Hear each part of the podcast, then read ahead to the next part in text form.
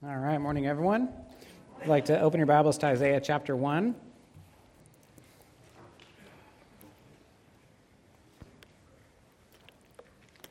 And you go ahead and stand with me for the reading of God's Word. Isaiah 1, we'll read verses 1 through 6. Isaiah 1:1, the vision of Isaiah the son of Amoz, which he saw concerning Judah and Jerusalem in the days of Uzziah, Jotham, Ahaz, and Hezekiah, kings of Judah. Hear, O heavens, and give ear, O earth, for the Lord has spoken. Children have I reared and brought up, but they have rebelled against me. The ox knows its owner, and the donkey its master's crib, but Israel does not know, my people do not understand. Ah, sinful nation, a people laden with iniquity, offspring of evildoers, children who deal corruptly. They have forsaken the Lord. They have despised the Holy One of Israel. They are utterly estranged. Why will you be struck down? Why will you continue to rebel? And now the part for this morning. The whole head is sick and the whole heart faint. From the sole of the foot even to the head, there is no soundness in it, but bruises and sores and raw wounds. They are not pressed out or bound up or softened with oil. And you may be seated. Father, I thank you for this time this morning and this discussion of the danger of self-righteousness that would blind us to our sickness. We, spiritually speaking, we see the sickness of the Israelites here as the prophet Isaiah condemned them. Many of them, I'm sure, very, very healthy physically, but unaware of their spiritual condition, Lord. And so we thank you for the great physician who makes us well, but we recognize our pride would blind us to our need to be healed. I don't think any of us have complete awareness of our sinfulness before such a holy God. And so we do come before you, thanking you for Christ's righteousness that would allow us to boldly approach your throne. I pray for your word to continue to sanctify us this morning and give us a greater appreciation both for your unholiness and our unrighteousness, so we would have a greater appreciation for Christ and what he's done for us, Lord. And we pray these things in his name. Amen. The title of this morning's sermon is The Danger of Self-Righteousness. So Sunday mornings, we are working our way through Luke's Gospel verse by verse. We are going to be back there next week. You do notice we're in Isaiah this morning, but that's simply because this morning is going to be kind of like part two of last Sunday's sermon. So if I just couldn't get this in last Sunday's sermon. And so if last Sunday, if I would have preached for 2 hours, then this would have been the second hour of last Sunday's sermon. And the next Sunday, we'll continue back in Luke 15. At verse 2, and we'll be looking at some religious leaders. So this will help build us up for that, because we're going to see the religious leaders who are incredibly self-righteous, looking down on others, which brings Jesus to preach those three very endearing parables of the lost coin and lost sheep and lost sons. And so this helps set us up, this discussion of self-righteousness. That's what this is kind of born out of, seeing the self-righteousness of the religious leaders there in Luke 15. So we're going to continue basically where we left off after last Sunday's sermon. So let me briefly review what we were talking about. You might remember the emphasis on Jesus being the great physician. In Luke 5:31, he said, "Those who are well have no need of a physician, but those who are sick." And we talked about how fitting it is to describe Jesus as a physician. I won't go. You can go back and listen to that sermon to hear the different parallels between an earthly physician and Jesus, our heavenly physician. Earthly physicians heal physical sickness. Jesus heals spiritual sickness. Earthly physicians work on the body. Jesus works on the soul.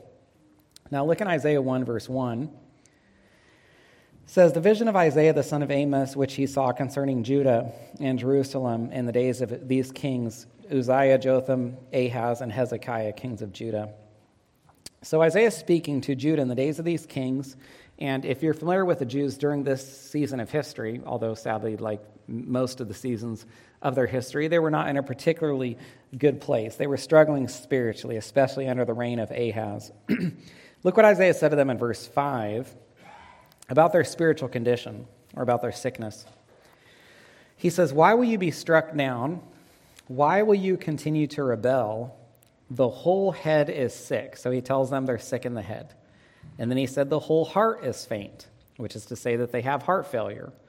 And then in verse 6, he says, "The sole of the foot, even to the head, there is no soundness in it." So he's basically saying they're sick from where to where? Yeah, he says they're sick from head to toe. He describes the wounds or bruises they have. He says that they're sores, they're raw wounds. So not to be too graphic, but they have these running sores or open wounds on their bodies. He says they're not pressed. These wounds are not pressed or bound up or softened with oil. So they're not getting any medical attention. And so this is a pretty strong description of sickness, isn't it? Well, the question I have is, are they sick physically or spiritually? Do you guys know? Is this describing a physical sickness that people have or a spiritual sickness? It's entirely spiritual. There's no physical in these verses. In fact, many of these people could have been completely healthy, physically speaking. Listen to what Jeremiah said to the Jews not many years later. Jeremiah 30, verse 12. For thus says the Lord, and again we're speaking physically, your hurt is incurable, or your wound is incurable. Your wound is grievous, or it's very serious. There's none to uphold your cause. There's no medicine for your wound, no healing for you. So again, a discussion of their sickness, but we are not talking at all physically. This is entirely spiritual. In the context, you don't have to turn there, but the reason that he said it's incurable is because they had forsaken the only possible remedy, which would have been found in a relationship with the Lord. And so to turn from the Lord, as the Jews had in Jeremiah's day, there was no way for them to be medicated or healed or alleviated of this sickness. And so there's some good theology regarding man's condition in these verses, despite what psychology might teach us or self-help experts. We cannot cure ourselves. There is no human remedy or medication that we can come up with. We cannot try hard enough in our own efforts to fix our spiritual condition. We cannot be good enough. We can't sort of, white knuckle it or put forth enough effort that we suddenly become good people who are delivered from all of our sinful struggles and weaknesses. So because they'd forsaken the Lord, the only place that they could find healing, Jeremiah said that their situation was incurable and there was no medicine or healing for them. Now, what's interesting is because many of these people were religious, they thought that they were healthy. So, interestingly, you have very sick people who think that they're very healthy. Now, if you're sick, but you think you're healthy, are you in a dangerous or even deadly situation? Yeah, you are. If you're sick, but you think you're healthy, then you don't know anything's wrong. You are not going to try to get better. You're not going to make any changes. You're not going to seek medical attention or doctors or any help. You're probably going to keep getting worse and worse without even knowing it until the point that you do learn it, when you could be very close to dying, or there might not even be much possibility of you being helped. Nobody goes to the doctor when they feel good. You never hear people say, I'm going to the doctor today because I'm doing so well. We've all heard wonderful stories about people whose sicknesses were caught early enough. Maybe people have come and told you, I went to the doctor for this routine checkup and they happened to find this, and I am so thankful. I thought I was healthy, I felt good, and I was at the doctor, and then they discovered in this routine checkup this sickness or cancer even, or disease that I had. And fortunately, they caught it as early as they did, because I would not have been going to get any help because I wasn't even aware of it. Similarly, we've heard stories, sad ones, about people who had a disease and they thought they were healthy, and then it was so when it's discovered early, there's a considerably higher potential for treatment and for recovery. And then you have people whose conditions are discovered much later, and then the chance for treatment or recovery is vastly decreased for them. And so it is a really serious thing to be physically sick and not know it. But what's even worse? To be spiritually sick and not know it. If you're physically sick and you don't know it, what is the very worst that can happen? You die, physically speaking. I'm not minimizing that, but contrasted with being spiritually sick and not knowing it, what is the worst that can happen? You can die, but we're talking about the second death, which we know as eternal death, or eternity in the lake of fire. That's what being cast into hell is described as, the second death, because you die physically, that's the first death, and then you experience a second death where you die eternally, but you don't cease existing. You just spend eternity in the lake of fire. And so it is incredibly dangerous to be spiritually sick and not know it. And this brings up an important question I want to ask.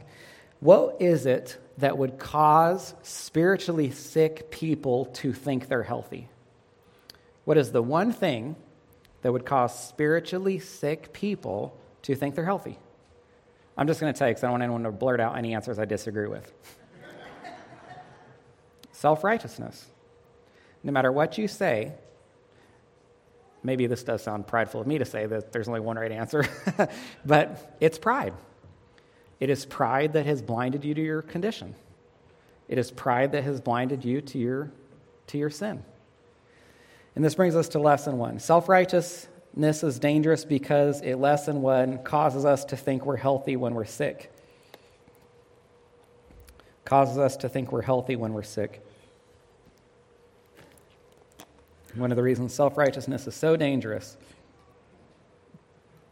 Now, for those of you who are raised in Christian homes, you are not going to understand this as well as I do. You grew up in a Christian home, and from as early as you can remember, you know people are sinners, and you need a Savior. You've never known or heard anything else. But if you, like me, were not raised in a Christian home, you spent your life believing, kind of like Anne Frank. It's interesting that this was required reading when I was in school. And what did Anne Frank, which is what kind of made her popular, even though it was incredibly bad theology, say about people that she believed in? It was like one of her last journal entries that made her so well known. She said, "People are still good." She said, "I'm convinced that people are still good," and so people are, moved by this. And I do think it says something about her graciousness to be experiencing such horrible, aware of such horrible treatment from Nazis, and then be able to look and say that she still believes people are good. But if you didn't grow up in a Christian home, and if you were to meet other people who are not Christians or have not grown up in Christian homes, they're going to tell you that people are good. They're going to tell you that they're good. Rare is the person you will meet who will tell you anything other than, "I am a good person." Listen to these verses. When someone says, "I'm a good person," that's synonymous with, "I am spiritually healthy," right? I am not sick. Or in other words, I don't need the great physician. Proverbs 16:2. "All the ways of a man are pure in his own eyes, but the Lord weighs the spirit."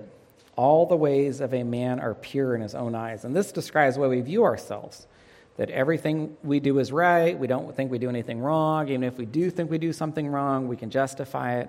We find excuses for it.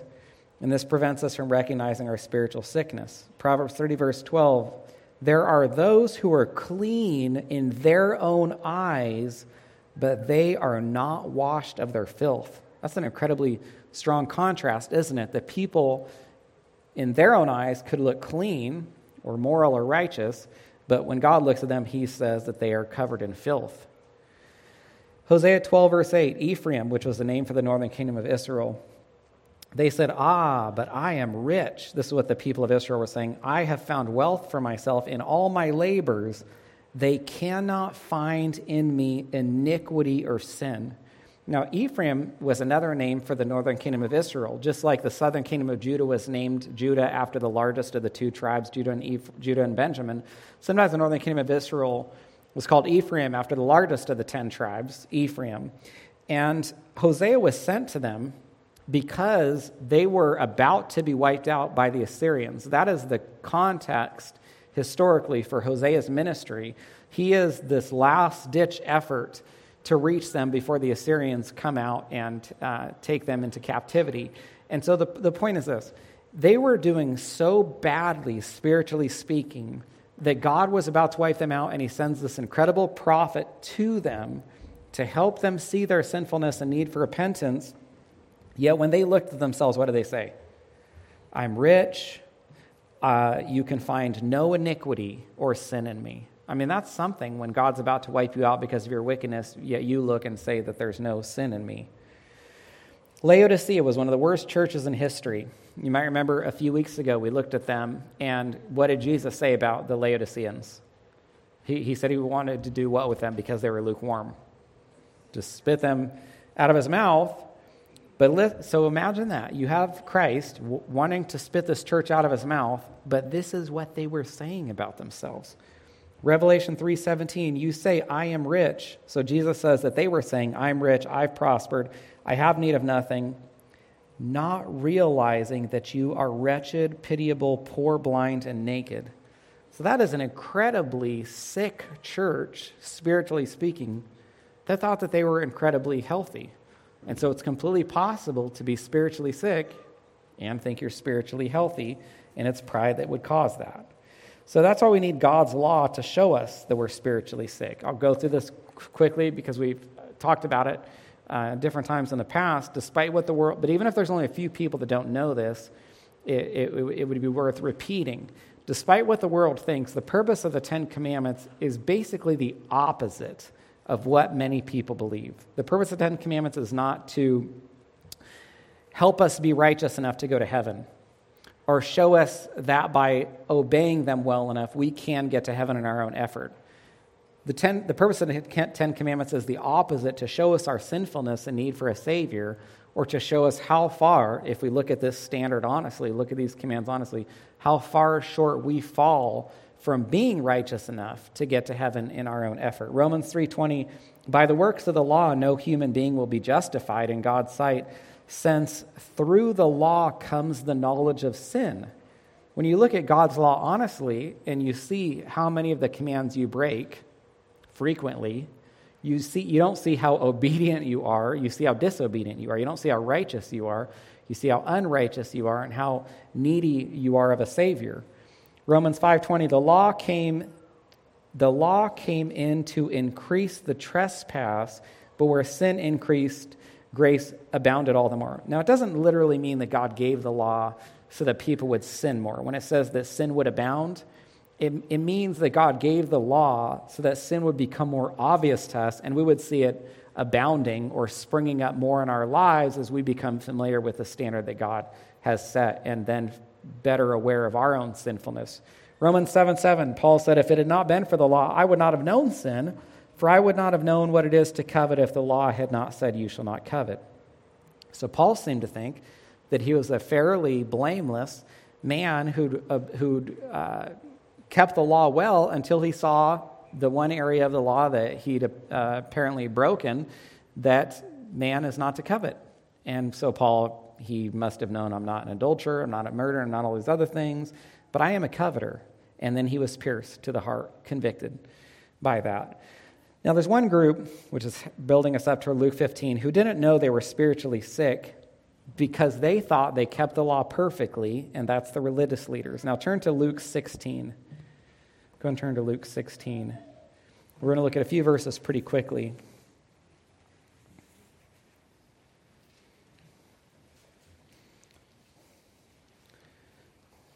And I think we'll be in Luke for the rest of the sermon. So Luke 16, in verses 1 through 13, Jesus teaches the parable of the dishonest manager. And then look at verse 14. The Pharisees, who were lovers of money, heard all these things, and they ridiculed Jesus. So they knew Jesus was criticizing them, so they criticized him. And then look how Jesus responds.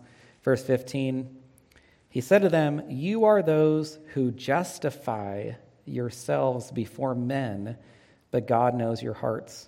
For what is exalted among men is an abomination in the sight of God. So right here, Jesus says that they were justifying themselves. Now, I'm looking for a precise answer here.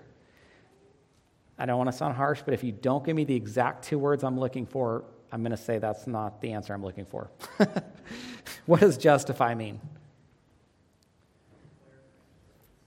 Louder. Justify means declared righteous. You should remember that, because that's the gospel. That we are declared righteous by God, or justified by what? This is the whole point of the Reformation. I mean, this is the division from all works-based religions, or in particular from the Catholic Church. How are we justified or declared righteous by God? By grace through faith. How are we not justified or declared righteous by God? By works. I mean, that is the gospel. There's nothing more foundational than understanding how man is justified or declared righteous by God or able. I mean, that's how man is able to go to heaven, and how man is by being justified or declared righteous by grace through faith, and how man is not able to get to heaven by attempting to be righteous by works or in his own effort. And so right here, Jesus says, you are justifying yourselves before men. So what's that mean? They're declaring their own. Justify means declared righteous. And so when Jesus says, you justify yourselves, he's saying, you declare your own righteousness to men. And this brings us to lesson 2. Self-righteousness is dangerous because at lesson 2, prevents us from wanting Jesus' righteousness. Self-righteousness is dangerous because it, lesson 2, prevents us from wanting Jesus' righteousness. So justification is when God looks at wretched, sinful people like me and declares me or us righteous by our faith in Christ. And we are justified or declared righteous by grace through faith versus being justified or declared righteous by works. And so that means God declares us righteous by our faith in Christ versus by our lives. Now, if God had to declare us righteous by our lives or by our works, he would actually declare us to be what? If God had to declare us righteous by our works or our lives, he would actually declare us to be what? Guilty, unrighteous, or sinners. So thank God that we get to be justified by faith, by grace through faith, and not by the way we live, because the way we live reveals that we are not righteous or that we are sinners who need Christ. And the problem is, if you're self-righteous, then you don't think you need the righteousness that comes by faith because you think you already have it. And Jesus said the religious leaders justify themselves. They were declaring their righteousness. They thought that they were spiritually healthy. They thought they were not spiritually sick. That's why they didn't think that they needed the great physician. That's why they rejected Christ throughout his earthly ministry. But look what it says after that. God knows your hearts. God knows your hearts. Well, what comes out of the heart?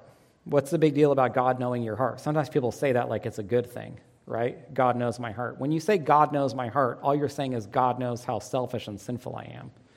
So don't ever say in your defense, well, God knows my heart. That shows that you probably, and I don't want to sound harsh, don't know what the Bible says about our hearts. Matthew 5:19, what comes out of the heart?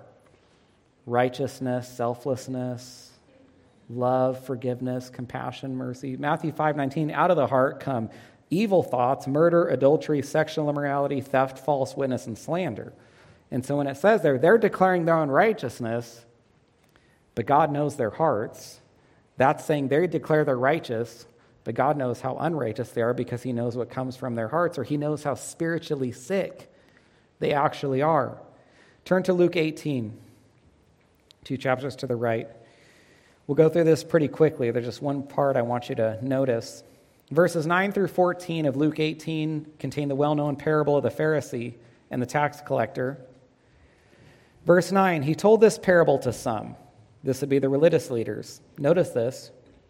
Who trusted in themselves that they were righteous and treated others with contempt. 2 men went up into the temple to pray, one a Pharisee, the other a tax collector. The Pharisee, standing by himself, prayed, "Thus, God, I thank you that I am not like other men, extortioners, unjust, adulterers, or even like this tax collector. I fast twice a week. I give tithes of all that I get." This is a man who thought that he was incredibly spiritually healthy. This is what it looks like to think you're spiritually healthy. And in verse 9, notice the words, trusted in themselves that they were righteous. I mean, it's so beautiful. It's so perfect to me. It just bears so much witness to me because it was my life prior to conversion. It was my life in the Catholic Church. I trusted in myself that I was righteous. I did not look to the righteousness that comes by faith because I was convinced that I was a good person because of the sacraments and because of what I thought was the moral way I lived, which was actually a very immoral way of living. But that's what self-righteousness does. It blinds us to our pride. And so here, I'm trusting in myself that I am righteousness, which gave me no appreciation for Christ, no appreciation for what he would offer. And this was the whole problem with the religious leaders. They trusted in their own righteousness versus the righteousness by faith. Look at verse 13. This is what it looks like to recognize you're spiritually unhealthy. Tax collector standing far off wouldn't even lift up his eyes to heaven, but he beat his breast and he said, God, be merciful to me, a sinner. Jesus says, I tell you, this man went down to his house justified rather than the other. For everyone who exalts himself will be humbled, but the one who humbles himself will be exalted. So the sinner who looked the most unrighteous is justified or declared righteous, and the man who looked, or at least claimed to be the most righteous, is the man who is recognized as being unrighteous. So the religious leaders show us that it's completely possible to think very highly of yourself while looking terrible to God. In fact, it wouldn't be too much to say that the more highly we think of ourselves, the worse we look to God, and the more awareness we have of our sinfulness, then the better we look to God. In verse 14, notice the words, went down to his house justified. I think I've shared this with you before. There's just some times early in my Christian life, reading the Bible, the standout that I haven't forgotten, and this is one of those times reading this parable, and it's like kind of going through it, and then it says, he went down to his house justified, and it's like kind of hit the brakes, like this screeching halt, because I was thinking, why in the world does it say he went down justified? He's this terribly sinful person. Why doesn't it say that he went down to his house? And then what do you think I thought it would say there? Forgiven. I actually, honestly, I didn't even like that it said justified because I didn't know what justification was. I wanted it to say that he was forgiven. Do you want to be forgiven or do you want to be justified? You want to be justified. Justification is twice as good as forgiveness. Justification is incredibly better than mere forgiveness, as good as forgiveness is. John Piper said, justification goes beyond forgiveness. Not only are we forgiven, but God also declares us righteous because of Christ. Christ bears our punishment, and Christ performs our righteousness. And when we receive Christ, all of his punishment and all of his righteousness is counted as ours. So if someone said to you, are you going to be punished for your sins? Well, if you're in Christ, what could you say? My sins have already been punished. So they don't go unpunished. They don't go unpaid. They're not left sort of lingering out there as though God is an unjust judge who allows sins to go unpunished. It's just that they were punished on the cross through Christ. Jerry Bridges said, to be justified means more than to be declared not guilty. It actually means to be declared righteous before God. It means that God has imputed or charged the guilt of our sin to his Son, Jesus Christ, and has imputed or credited to our account Christ's righteousness. And so Jesus, or justification, offers us two things. And this is very important. Justification offers us forgiveness, and it offers us righteousness. We receive both at the point of conversion. It's known as double imputation. Your sins imputed to Christ's account, so you're forgiven. His righteousness imputed to your account, so that you are you're completely forgiven and you're completely righteous. You're perfectly forgiven and you're perfectly righteous at the moment of conversion. The most unfair, but truly the most beautiful transaction in all of human history. Now, I want to briefly explain one of the more confusing accounts in the Gospels, and I don't think I'm the only one confused by it. It seems like John the Baptist was confused by it as well. So Jesus comes out to be baptized by John, and what does John say? This is backward, right? I'm not supposed to be baptizing you. You should be baptizing me. And we can even wonder, why is Jesus going out to be baptized? And what did Jesus respond? Why did he say, allow this or permit this? Let me be baptized, so that it will do what? He said, to fulfill all righteousness. And then it says John the Baptist consented, which is a little odd to me, because then it's like, okay, then John went along with Jesus, like it was this tough thing for him to do.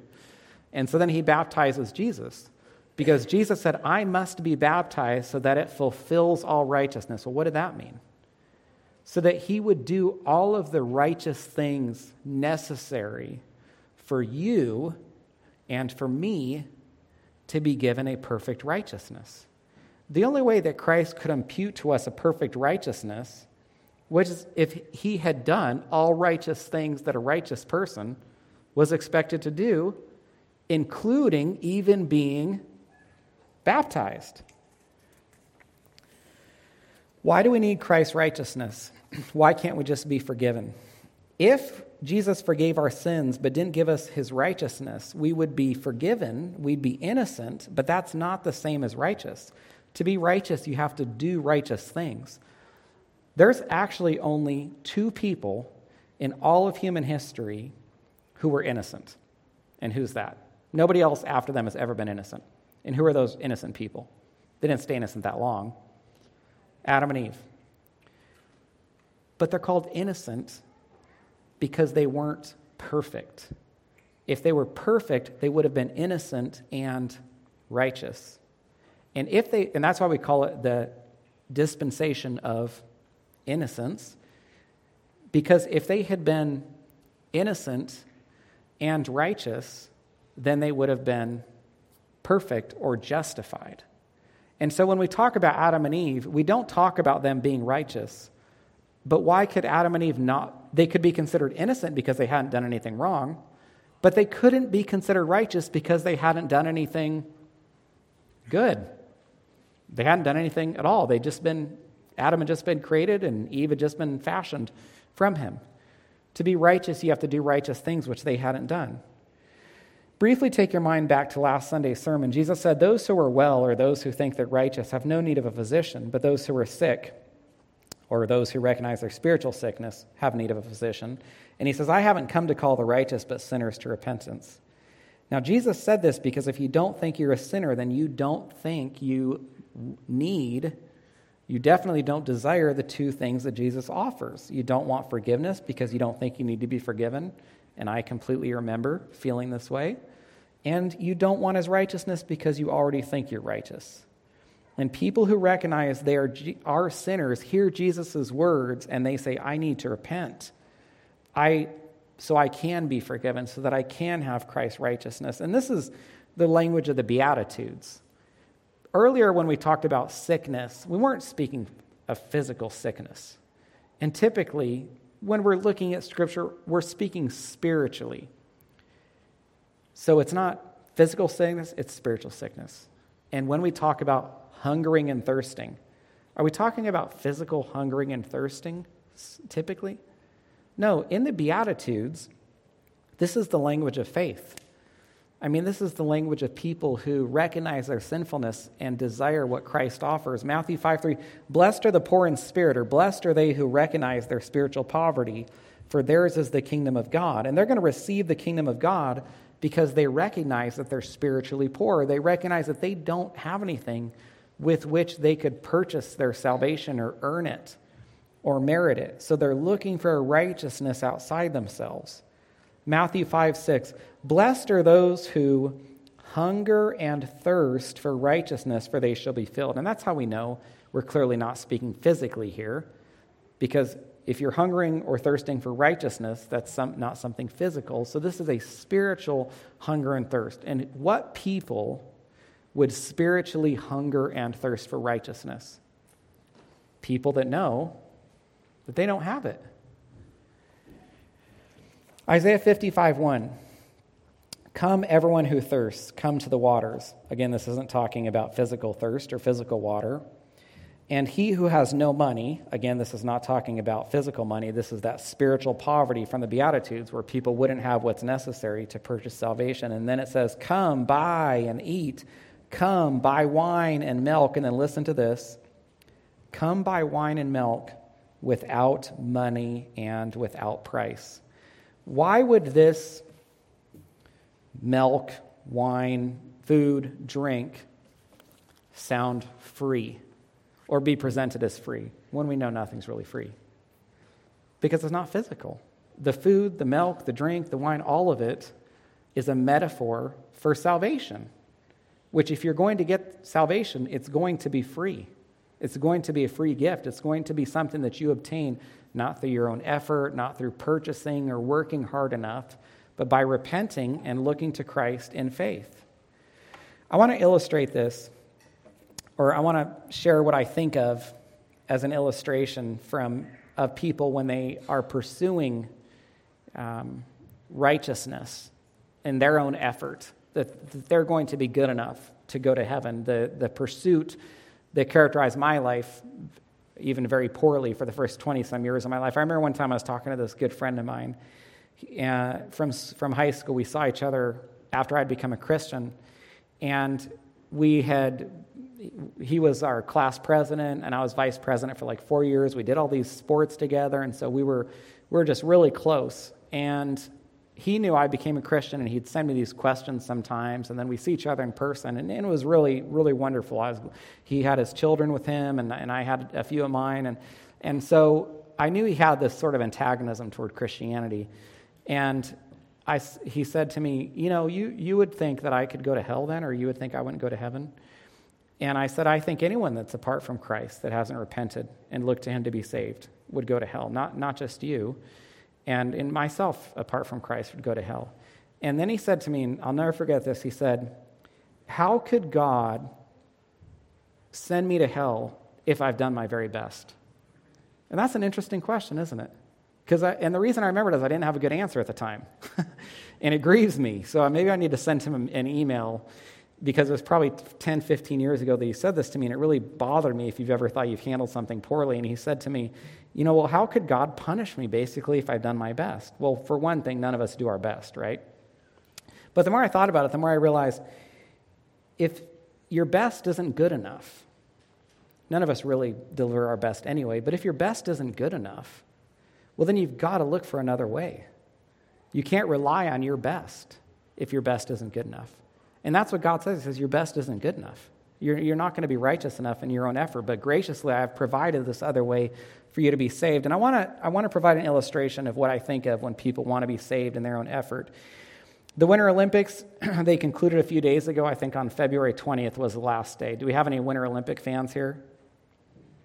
A few? Two? Okay, I'm just going to tell you I didn't watch any of the Winter Olympics because they don't have any cool sports.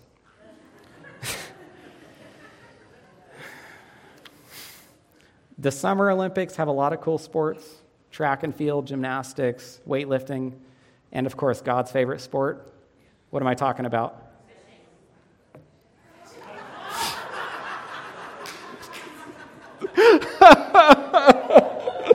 Who said fishing?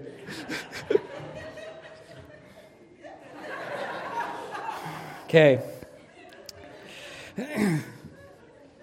Wrestling. Summer Olympics have wrestling. And so the Winter Olympics have these sports, and I'm using the word sport loosely because I don't even really think that these are sports, like curling. Yeah, who said curling? Yeah, curling. Curling is like shuffleboard on ice, you know what I mean?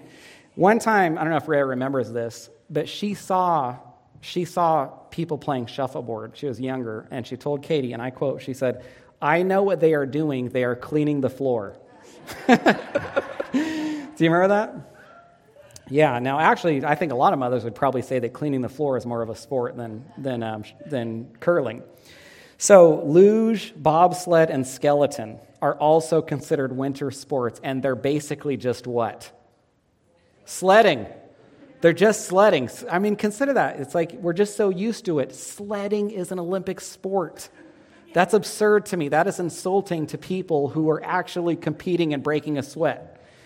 So I look at luge, bob, and skeleton and think, now that's a sport I could do and win a gold medal in the Olympics. I could sled, and I could possibly win an Olympic medal. Now, you might wonder why I'm sharing this, and I'm sharing it for two reasons. First, I wanted to vent about the Winter Olympics a little bit. And second, I want to share a story with you about a gentleman named Matthew Emmons. Now, Matthew Emmons was an American sharpshooter, and he was considered the best in the world.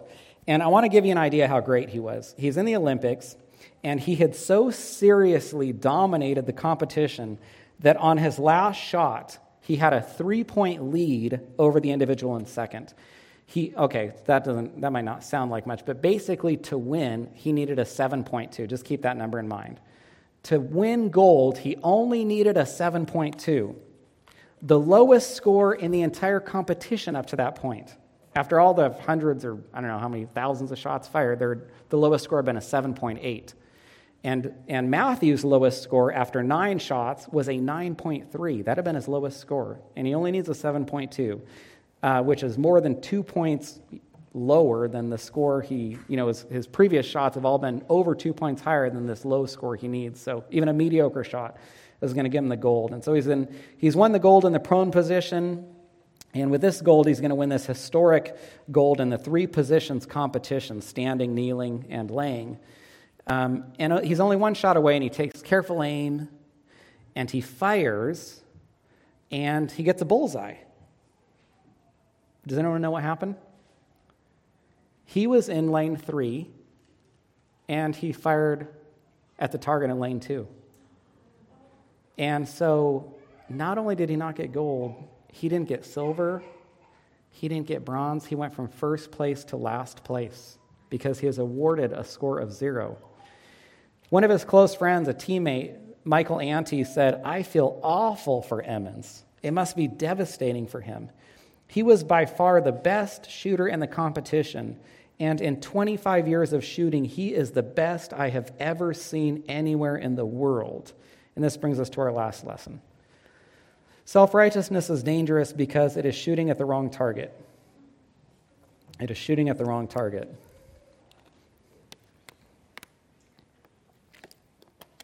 So that friend of mine I was talking to who thought he was doing his best, here's the thing. It doesn't matter how good your best is, or if we continue with a shooting analogy, it doesn't matter how good your aim is. It doesn't matter how hard you try. It doesn't matter how sincere you are. And are there some people in works-based religions who are trying hard and who are sincere? Are there people attempting to be saved by their own righteousness who are putting forth considerable effort? Absolutely. It doesn't even matter if you get a bullseye if you're shooting at the wrong target, which is what these people are doing, which is what the people in works-based religions are doing. Self-righteous people who believe they're getting to heaven by being good enough are like the people Jesus described in Luke 18:9 who are trusting in themselves that they are righteous. Romans 10:3 says, "They being ignorant of God's righteousness and seeking to establish their own righteousness have not submitted to the righteousness of God." When it says they haven't submitted to the righteousness of God, what is the opposite of submission? Rebellion. When people are trying to get to heaven in their own effort or trying to be righteous enough, they are rebelling against God. They are refusing to submit to God's way of being righteous, which is by confessing our sin, repenting of that sin, turning from our sin and looking to Christ in faith, crying out to him to be saved, crying out that we are sinners who don't deserve heaven. I mean, do you understand that to pursue heaven in your own effort is the exact opposite of the gospel because you're declaring you're good enough? You're declaring your own self-righteousness versus crying out to Christ to be delivered from your own righteousness and saved from your sin?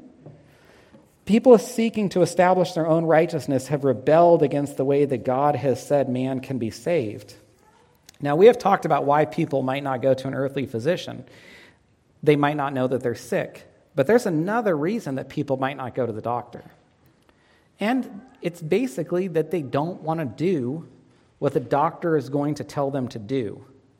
They don't want to go to the doctor because they know that the doctor is going to tell them to get more sleep or to get more exercise or to stop drinking or to stop smoking or to make changes to their diet or to lose weight or do these things differently.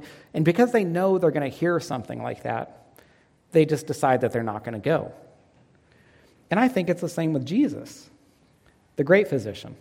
He said, "I have come to call sinners to repentance," and there are just people who don't want to repent. They want to continue to cling to their self-righteousness. Now, if you want to be spiritually healed by the great physician, you've got to do what he prescribes. You've got to do what the doctor says. You've got to repent.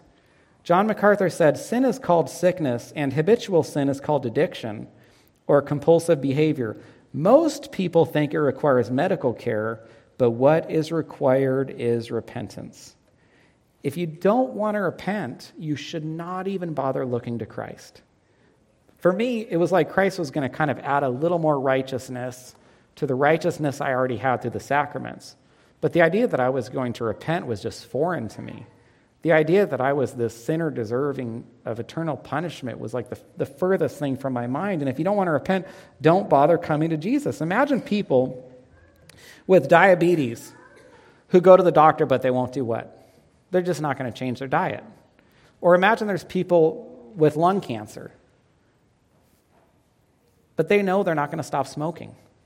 They might as well not even go to the doctor. Well, if you're not going to repent, you might as well not even go to Jesus. Now, I want to close with this verse about spiritual sickness that makes me thankful for Christ. Jeremiah 10:19, it says, "Woe is me because of my hurt. My wound is grievous, but I said, truly, this is an affliction, and I must bear it." And I think that the individual saying this was probably despairing. He's talking about this terrible hurt or wound and how grievous or serious it is, and you expect something hopeful or positive, and then he just says, truly, it's an affliction, and I must bear it. And I was reading that verse this week, and it made me really thankful for Christ. Because we have a really serious wound, we have a really grievous hurt, we have a really terrible affliction, but we don't have to bear it. We have a physician who wants to make us well.